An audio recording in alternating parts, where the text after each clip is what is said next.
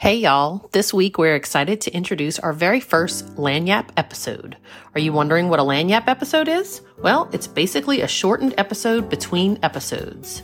We've decided to let others be their own voice and share their personal experiences through the NOLA Hawts podcast. Today, we are excited to let Miss Christina White share her daughter Aubrey's heart journey with us all.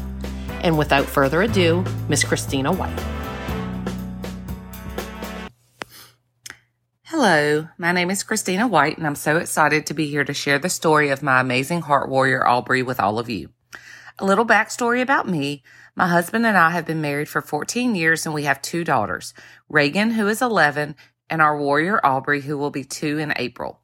We live in a rural area of central Louisiana and I work as a nurse practitioner in an urgent care. but all the medical training in the world couldn't have prepared me for being thrown into the CHD world like we were. There is a big age gap between our children, nine years to be exact. And the reason for that is we struggled with secondary infertility when trying to have Aubrey. We had no trouble getting pregnant with Reagan, but went through years of failed treatment and IVF when trying to conceive Aubrey. Then one day we were miraculously pregnant without treatment and doctors couldn't explain it. We knew it was God though. I tell you this just to give you the full picture of why Aubrey was our miracle baby from the start, even before the start of her heart journey. My pregnancy went along wonderfully and no problems were detected at any of our scans. Because I was 34 years old during that pregnancy, they began doing non-stress tests at 30 weeks, which weren't going well. On April 5th, 2019, she failed the test miserably and they administered my first dose of steroids. The next morning was my baby shower of all things. So I went to my baby shower, then drove myself to the hospital alone. A few hours later, they were planning an emergency C-section because Aubrey was showing significant distress. She was born on April 6th, 2019 and weighed three pounds, one ounce and was 14 and a half inches long. She was 32 weeks. She came out crying, which was a wonderful sound to hear and a sound we wouldn't hear again for about two months. She began having respiratory distress and had to be transferred to a hospital in Alexandria that night. I was stuck in the bed two hours away because I had just had a C-section. The next morning, I demanded discharge so I could be at her side. So we left, packed some things, and went to the hospital, and I was at her bedside about 20 hours after having a C-section. She continued to have respiratory distress, and her heart kept getting larger and larger on chest x-rays. Remember, at this point, we knew nothing about her heart defect. They just kept blaming things on her prematurity. At nine days old, they did the echo due to the enlarged heart and the loud murmur. The cardiologist set me down and said those dreaded words. Aubrey has a congenital heart defect. It literally made me weak in the knees and I thought I was going to faint. He said her heart was so enlarged he couldn't tell for sure what defect she had, but he thought it looked like cor triatriatum. A Google search of this didn't provide me with much information, and I just continued on in my shocked state trying to keep it together. They told me a helicopter was coming to get her to take her to the NICU at Ochsner Baptist in New Orleans. They told us to plan to be in New Orleans for several months. New Orleans is about a four, about four hours from home for us. So we were leaving behind our older daughter and our jobs and heading to New Orleans with no idea how we would afford lodging, food, expenses, etc., and no idea if our baby would survive or not. By the time we arrived at Ochsner, they had already done a battery of tests on her and had some answers. Aubrey did not have cor triatriatum. She had a VSD, a few ASDs, and pulmonary artery stenosis. This was news to my ears because I did have knowledge of those heart defects and knew they were treatable and that many even closed on their own. They also found several other things wrong with Aubrey though. She had severe tracheomalacia, which is where the trachea collapses, causing breathing difficulty and airway compression. She basically had to stay laying on her belly or her side because if she laid on her back when she wasn't intubated, her trachea would collapse and cause distress. They told us over and over again that she was going to need a trach to ever leave the hospital, but we knew our warrior was strong and insisted they give her a fighting chance before proceeding with the trach. She was on and off the ventilator so many times I lost count. She always required high flow oxygen when she wasn't intubated. They started her on medications to try to help relieve the workload on her heart. About three weeks later, it was evident that wasn't working and she needed further intervention. This whole time, they were trying to wait on her to grow and get bigger to have the open heart surgery, but it was very apparent that wasn't going to happen because she was burning so many calories breathing that she couldn't gain weight even with the NG tube.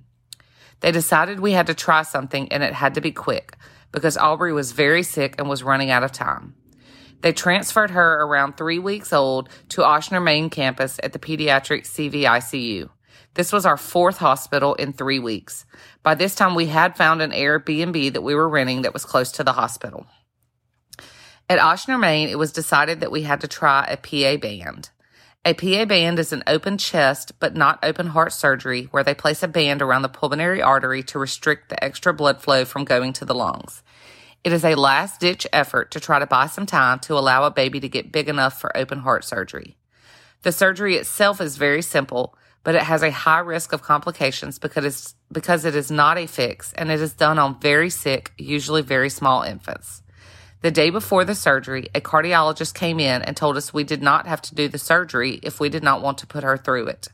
My husband said, What other option do we have? He said, Well, you could just take her home and let her be comfortable until she passes. I couldn't believe they were offering compassionate and hospice care for her. We knew she was sick, but that just reiterated how sick she was. We told him no way. I chimed in and said, She has a VSD, the most common and treatable heart defect. Why would we ever do that? He again reminded us that she was very sick and her recovery after the PA band could be very difficult and risky. We didn't care. She was having the surgery and we were going to give her every chance at life we could. Speaking of the VSD, I forgot to mention hers wasn't just a small VSD. Her VSD spanned from the inlet to the outlet of the septum. A VSD is a hole between the two ventricles of the heart. Those are the two pumping chambers at the bottom of the heart. There was no septum at all between her two ventricles. It was basically just like one big chamber where all the oxygenated and unoxygenated blood was mixing and getting pumped to her lungs and body. We knew there was no chance of this VSD closing without open heart surgery, and she was one of the sickest VSD babies the hospital had ever seen because of her prematurity and her airway problems added to the complexity as well. On May 21st, 2019, we handed our six week old, not even five pound baby over to the surgeons. It was the first longest day of our life. The surgery was close to eight hours. Even with my medical background, it was so difficult to see my baby after surgery hooked up to all the machines and tubes. You could barely see her tiny body in the bed because of all the equipment, tubes, and wires. They reminded us again that she would probably fail extubation and need a trach and to prepare ourselves. In true Aubrey fashion, she showed them all and handled extubation like a champ, with a little help from some steroids and some proper positioning. Even after the surgery, though, she continued to breathe so fast that she couldn't take a bottle or gain weight well. We spent another four weeks in the hospital recovering and trying to get her to a point she could safely take a bottle. That didn't happen though, and we made the decision to proceed with the G tube so we could finally go home. On June 17th, 20, 2019, Aubrey had surgery to place a G tube. They again worried she would not come off the vent well and would need a trach. Again, she proved them wrong, and a week later, we were ready to be discharged. We had spent 79 days in the hospital. 79 days away from home. 79 days since I had slept in my own bed in my own house. We went home on June 24th, 2019, and were so excited. We were told the PA band should buy us about six months before having to have her open heart surgery. We, we were at home and doing well for about six weeks, then Aubrey began deteriorating. Her sats were getting lower and lower. She was going into the 60s when sleeping. We ended up back in the hospital in Ochsner three different times, and no one could answer as to why she was doing so poorly. They said she wasn't big enough for open heart surgery yet and were stumped as to why she was so sick. On the third hospitalization, they did a heart cath, which was August 23rd, 2019, and the results were horrendous. She had severe pulmonary hypertension and had several problems with her lungs as well. They said we had about three weeks to get the open heart surgery or she wouldn't survive. They were still very concerned about her size and her other issues as well. At this point, we decided to transfer care to Texas Children's Hospital in Houston.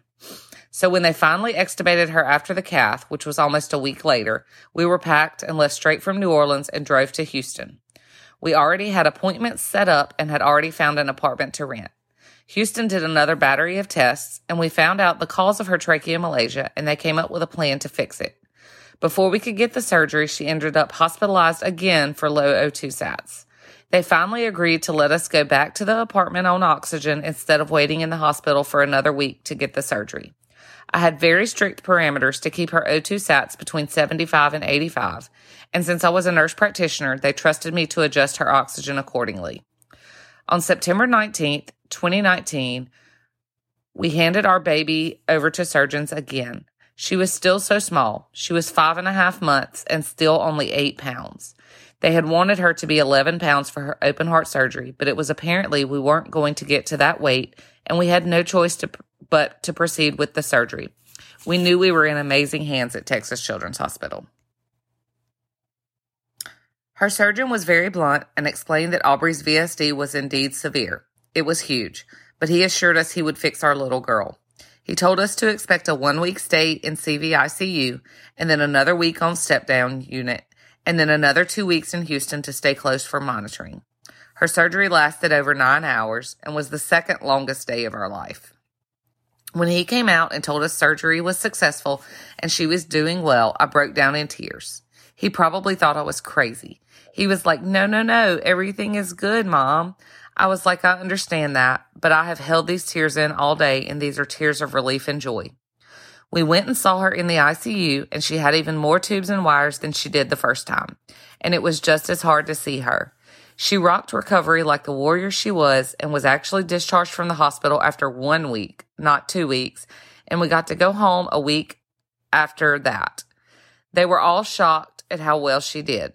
Today, Aubrey is almost two and doing typical toddler things. She just does them a little slower than other kids because she had a rough start at life.